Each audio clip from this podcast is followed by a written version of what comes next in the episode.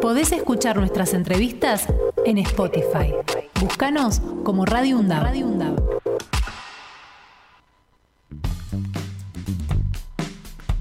10 y 26 de la mañana. Axel Gobernik. Bueno, exactamente como todos los días, nosotros estamos de alguna manera haciendo como un relevamiento de lo que está ocurriendo en las distintas áreas de nuestra universidad. Y hoy vamos hacia la licenciatura en artes audiovisuales. Por eso tenemos a su director, el señor Pablo Robito. Pablo, muy buen día. Axel Gobernik y Fernando Pirso te saludan. ¿Cómo estás? Buenos días, Axel. Buenos días, Fernando. Y bueno, y para toda la audiencia. Buen día. ¿Cómo queríamos preguntarte eh, qué, qué, es lo que está pasando en estos momentos, en este cuatrimestre, un poco también este, eh, convulsionado por el tema de las elecciones, por la realidad de lo que nos está pasando? ¿Cómo venimos en, con respecto a la licenciatura en artes audiovisuales, Pablo? Mira, nosotros empezamos muy bien en términos de, un volumen importante de inscripciones, como es usual, y, y, mejorando en términos de que, bueno, la vuelta de la pandemia fue compleja, uh -huh. tanto en el cuatrimestre pasado como en el anterior. Este, lo que sucedía es que muchos chicos se anotaban pero no empezaban, o claro. ya en la primera y segunda semana empezaban a, a, a, a aflojar porque no se habían desacostumbrado al ritmo de venir a la universidad presencialmente, de cursar las materias, de bueno, el tiempo de viaje, todo lo que uh -huh. implica, ¿no? Sí, sí, claro, eh, la, claro. la, presencialidad y para lo cual la pandemia fue una especie como de, de terremoto, ¿no? Uh -huh. este, eso notamos que ha mejorado mucho. Este cuatrimestre Bien. las materias empezaron con todos, casi todos sus inscriptos, están viniendo regularmente, o sea, ya estamos como en un ámbito más este, de bueno, volvimos a la normalidad. Por otro lado está lo que vos decís, que eh, los cuatrimestres de, de, previos al cambio de gobierno siempre son complejos. Eh, siempre son complejos porque, bueno, el calendario electoral es, es, es abultado, hay bueno, obviamente toda una situación de incertidumbre de qué va a pasar, de qué no va a pasar, no solamente este cuatrimestre, sino siempre que hay una posible cambio de gobierno, claro. y eso es, es, imposible que no permee en la universidad, uh -huh. porque la, son seres humanos, viven en su casa y les pasan las cosas, y sí. obviamente las traen. Sí, sí, Por claro. el momento está bastante tranquilo, no ha tenido mayores este, influencias este, más que las que normalmente tiene, que después de una paso y de los resultados empiezan los movimientos de las distintas áreas que, o, o, o personas que, que, que, responden a los centros de estudiantes, etcétera, y empiezan a, charlar con sus compañeros, pero lo usual, nada, nada que por el momento claro, uno deba claro, preocuparse, total, digamos. Totalmente. Pablo, buen día. Fernando Pearson acá te saluda. Eh, ¿Cómo o, tuviste alguna repercusión de las nuevas producciones que se están haciendo eh, en conjuntos con este, el área también de producciones audiovisuales? Eh, hay un programa nuevo del rector que se está gestando, que son los 40 años de la democracia. Está también el resumen semanal de noticias, que no serían posibles sin la enorme colaboración de, de tus estudiantes. ¿eh? Así que quería saber si hubo alguna repercusión al respecto. Mira, la verdad que muy contentos. Nosotros hacemos, eh, vos sabés que la carrera tiene obviamente la formación que de la carrera, las prácticas y las teóricas, y después tenemos una serie de, de actividades de extensión donde los chicos hacen prácticas preprofesionales de distinto tipo. Uh -huh. eh, normalmente tenemos un volumen de prácticas, o sea, todos los cuatrimestres tenemos una práctica que se llama Didáctico Sundab, donde un grupo de chicos trabajan haciendo videos para enseñar, o uh -huh. sea, que les piden distintos docentes, etcétera, y entonces claro. ahí hacen una práctica intensiva. Claro. Eh, teníamos la chimenea UNDAP, que ahora todavía no se retomó, pero que se hizo durante muchos años, o sea, sí. eh, cubrimos la Feria del Libre, digamos, hay distintas actividades. Uh -huh. Este año dentro de la cátedra de, de, Roberto Rodríguez, de tecnología, de imagen y de producción y, y de la televisión, eh, se sumaron estos dos programas que vos decís, ¿no? El programa de 40 años de democracia que está conduciendo el rector y que se está grabando en el estudio de la universidad con estudiantes este, eh, de la universidad y el propio docente a cargo, uh -huh. y a la tarde el resumen semanal de noticias. La verdad que están muy contentos todos porque eso evidentemente les da un fogueo y una relación. Claro. No es lo mismo hacer una práctica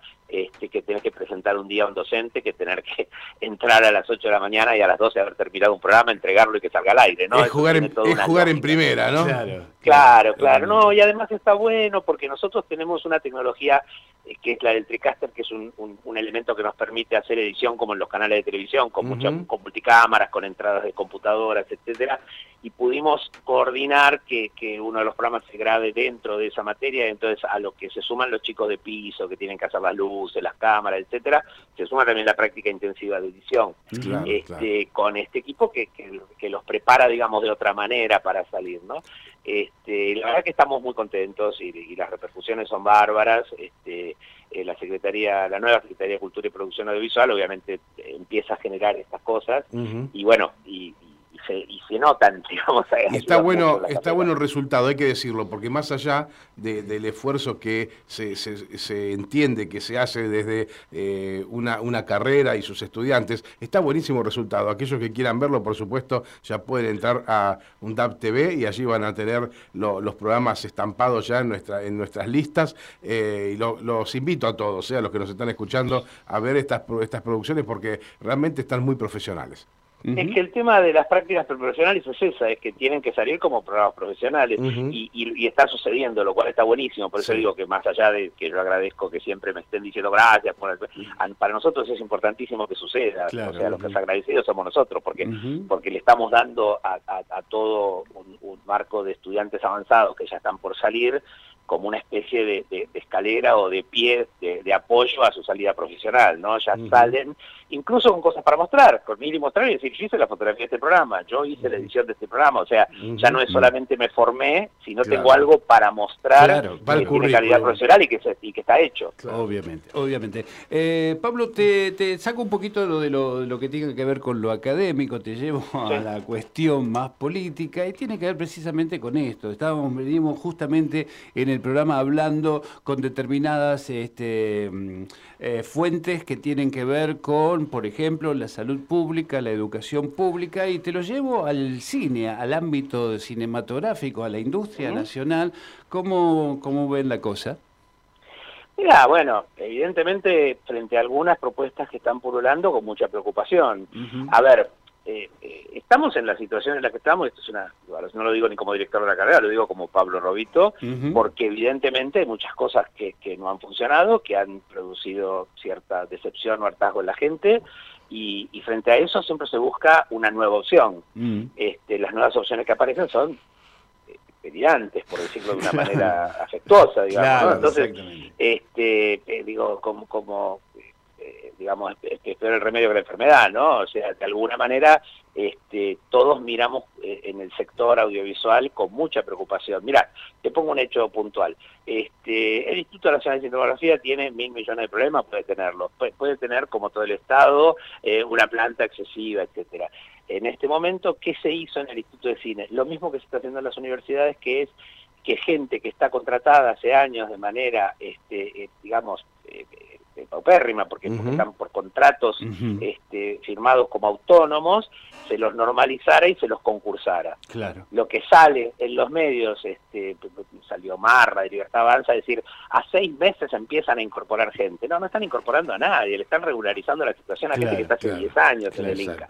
Y eso se utiliza de una manera, este, eh, digamos, para abonar a la idea de siguen metiendo gente en el Estado, que es real que se siga metiendo, pero no es esa, esa gente claro, es cierto, Entonces, claro, ¿viste? hay como situaciones que son muy difíciles de discutir públicamente, que se tira un título que suena lindo, como decir, paremos con meter gente en el Estado y la gente se engancha, y no es el caso, ¿no? Entonces, eh, la verdad es que, que eh, nosotros lo que lo que entendemos, por lo menos lo que estamos en, el ámbito del audiovisual, lo que entendemos más o menos cómo funciona este país y cómo funciona la realidad económica y cómo funciona la posibilidad del trabajo y la posibilidad de la producción, etcétera, sabemos que el Estado es imprescindible en la regulación y en el fomento y de las actividades en general. este, y esto involucra todas las actividades, ¿no? Al cine, porque, ah, bueno, porque ustedes porque no son competitivos necesitan al Estado. No, la verdad es que, digo, eh, ensamblar televisores y tenés una, una este, una medida de promoción para el ensamblamiento de televisores, este, que este, pasa, este, eh, vamos a decirlo, vamos al campo y les están eh, subsidiando la sequía, subsidiando los ingresos de, de, dólar de afuera de insumos. Quiero decir, el Estado está regulando todas las actividades. Entonces, salir a decir Estado se tiene que retirar abiertamente, como se está diciendo, es decir, este país se va a caer a pedazos. Claro. Esto no, involucra, como te digo, solo al ámbito audiovisual. Entonces, bueno, obviamente, la misma preocupación que hay en otros sectores está en la nuestra. Y yo creo que lo que tenemos que hacer también es reflexionar sobre que hemos dejado muchos ámbitos de la discusión eh, sin, sin discutirla públicamente, y entonces parece que eh, el que viene y dice esto está mal y hay que cambiarlo está descubriendo algo. Todos sabemos que está mal. Pero si no lo estamos discutiendo públicamente y no estamos diciendo cómo mejorarlo, estamos dejando un flanco abierto que es complejo. Y yo creo que ese es un error, es una autocrítica que hay que hacer desde muchos sectores. ¿no?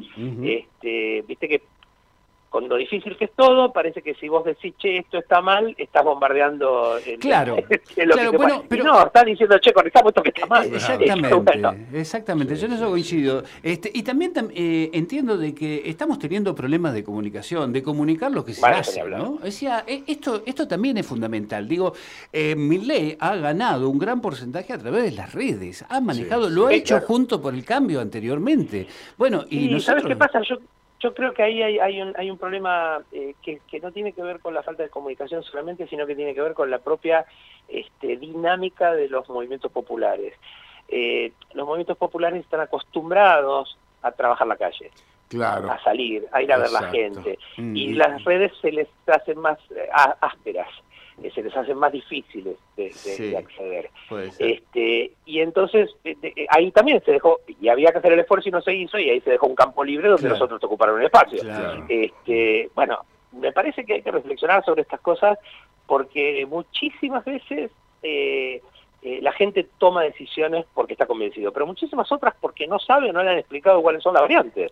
Y entonces eso es un error que no se puede cometer. Yo creo, yo no creo que haya una derechización del electorado, como se está diciendo, creo que, que, que lo que existe es un hartazgo muy grande y decir, bueno, eh, viste, estábamos así, vinieron los otros, dijeron que iba a hacer todo bien y no hicieron nada. Vinieron esto y ahora tuvieron la pandemia, cosas y tal, pero tampoco me, me, cambiaron nada. Iba el problema con otro. No, es una simplificación este, un poco, este, digamos, eh, sonsa, pero pero lo que no, hay mucho tiempo nunca para hablar de estas cosas al aire. Entonces, digo, me parece que hay una parte que está embebida de eso y que hay que mm. trabajar sobre eso, que, que, son cosas que hay que conversar, eh, con, con, sobre todo con los jóvenes, ¿no? que por ahí eh, tienen menos experiencia vivida, porque hay eh, los más adultos por ahí, aunque no entiendan demasiado, viste como dicen que se quema con leche, ve una vaca y llora, entonces no le tenés que explicar demasiado, ¿no?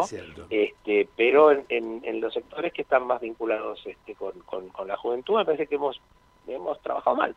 Hemos dejado un espacio eh, sin, sin trabajar. Bien, bueno, eh, sí, sí, sí. Bueno, pero estamos, hay que hacerlo ese trabajo, ¿eh? hay que hacerlo porque estamos a tiempo, todavía este no está nada dicho y bueno, este hay que jugarse porque ya llegan las elecciones el 22 de octubre, ni más ni menos. Mira, el otro día te digo, por ejemplo, un ejemplo que, claro, decía, este, un grupo de estudiantes me comentaban que habían estado hablando con una, con una compañera de Colombia que está estudiando ahora acá, este, y que ella les contaba cómo funcionaba el sistema de los vouchers educativos en Colombia. Y les explicó la situación y decía, es un desastre. Y, explicó por qué es largo, no me voy a poner. este, y entonces yo le decía a los chicos, ven, ustedes, eh, eh, me parece que lo que hay que hacer, en lugar de salir a hablar en contra de lo que dice Milei, en contra de lo que dice Patricia Bullrich, en contra de lo que dice Massa o quien fuera, hay que salir a decir, muchachos, la educación pública es esto. Miren cómo funciona esto donde nos dicen que está bien. Y explíquenlo, y expliquen por qué no funciona. Y sepamos cuál es la variante que nos están ofreciendo. Creo que hay que hacer ese trabajo, ¿no? en todos los ámbitos, no solamente en la educación. Sí, totalmente. Me parece que viene por ahí. Nosotros, mientras tanto, trabajamos eh, en la universidad con todo lo que podemos trabajar para abrirle la cabeza a los pibes. Este cuatrimestre, por ejemplo, este, el, Ministerio de Educación eh, abrió a principio de año un programa de fortalecimiento para las carreras de arte, ¿no? Este, y nosotros tuvimos la suerte en la universidad, de licenciatura en artes, de ser la que entra en ese fortalecimiento, que nos permitió contratar eh, nuevos docentes eh, para fortalecer áreas que requieran fortalecimiento. Bueno, yo tengo una carrera que es, como todos entienden, eh, muy vinculada al hacer, a lo práctico, al estudio, a lo que decíamos antes, ¿no? A ir a filmar, a salir a hacer programas de televisión, etcétera. ¿Dónde fortalecimos? Y bueno, trajimos una doctora en, dramaturgia que está dando, que, abrimos una cátedra de teatro argentino y de teatro universal, y trajimos a un licenciado en, historia del cine que está dando panorama del cine argentino, y abrimos materias de reflexión y de pensamiento con los chicos. Digo, estamos fortaleciendo los espacios epistemológicos para que los pibes sumen a su caudal, digamos, de formación esa otra parte que es tan importante y que tiene que ver con reflexionar con contenidos, digamos, ¿no? Y esto este, es un aporte a, cómo ir cambiando esas situaciones, ¿no? Eh, no digo que no lo hacíamos, lo hacíamos, pero a veces uno no tiene todos los recursos para hacer lo que quiere, entonces, bueno, en cuanto apareció un recurso adicional, bueno, profundizamos ahí. Está muy bien, está muy bien. Muy bien, eh, director de la licenciatura en Artes Audiovisuales, Pablo Robito, muchísimas gracias por, por esta charla este, y te estaremos molestando como siempre este, en el futuro. Cuando quieran, a disposición, nos encanta hablar de lo que hacemos en la universidad y sigue siendo un privilegio tener eh, poder dirigir una licenciatura en una universidad pública del conurbano, gratuita, inclusiva. Bueno, la verdad que es un placer, así que cuando quieran estoy para hablar de lo que quieran. Te mandamos un abrazo muy grande. Un abrazo para ustedes. Podés escuchar nuestras entrevistas en Spotify. Búscanos como Radio UNDAV.